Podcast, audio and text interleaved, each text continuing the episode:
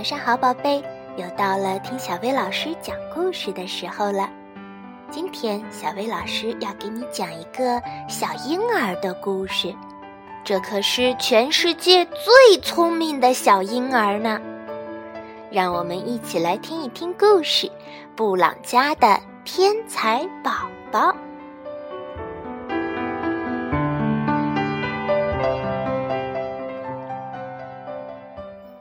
在怀着布朗宝贝的日子里，布朗太太可忙了。每个晚上，她都会大声的朗读好听的故事给肚子里的宝宝听。每个白天，她用耳机为宝宝播放音乐。布朗夫妇希望宝宝能变得比别的孩子更加聪明。他们甚至带着肚子里的宝贝一起看电视新闻呢。宝宝出生的时候，布朗夫妇好激动呢。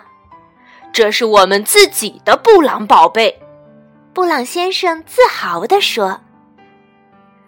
从医院回来后，布朗太太把宝贝放到崭新的小床上，轻声说：“乖乖，睡个好觉，我的宝贝。”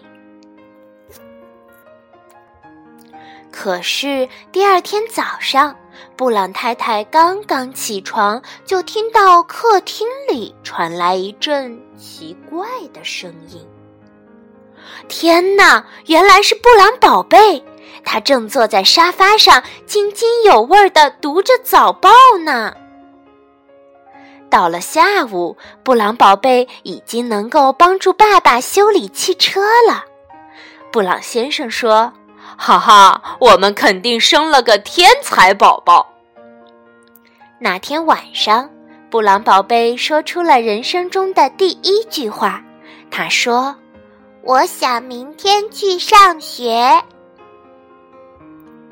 在学校，布朗宝贝答对了老师所有的提问，老师和同学们都感到很惊讶。下午放学的时候，老师向布朗宝贝表示感谢。他说：“你是我一生中碰到过的最聪明的学生。”在回家的路上，布朗宝贝说：“他想到大学里去学医。”两个星期后，布朗宝贝已经在当地的医院里当医生了。医生和病人都很喜欢他。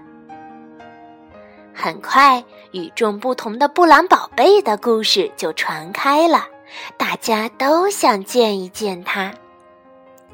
一天晚上，几位太空科学家打来电话，他们想邀请布朗宝贝帮助他们去完成一项航天任务。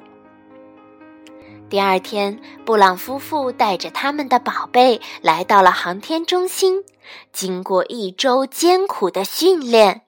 布朗宝贝挥手向爸爸妈妈告别，然后咻的一声飞到太空去了。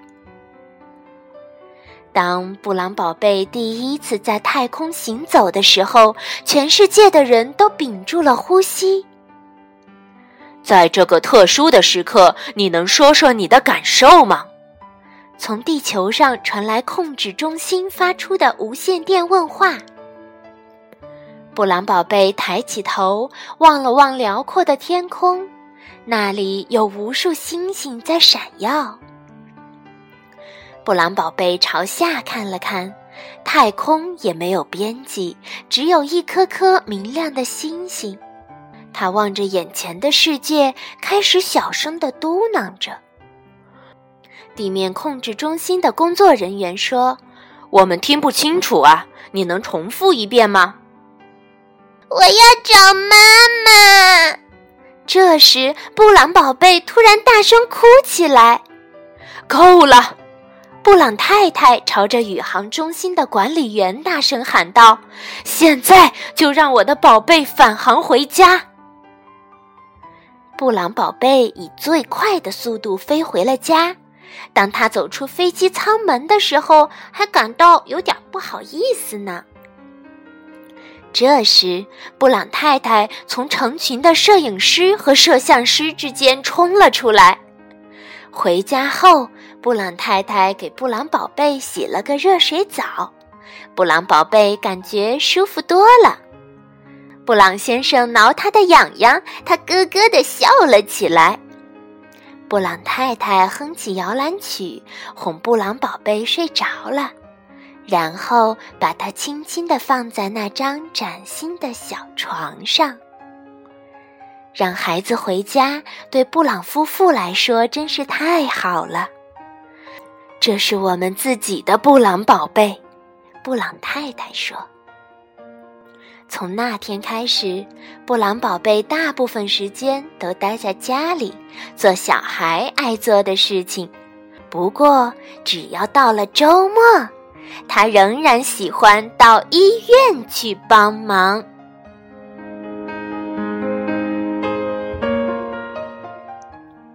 好啦，今天的故事就到这儿了，晚安，宝贝。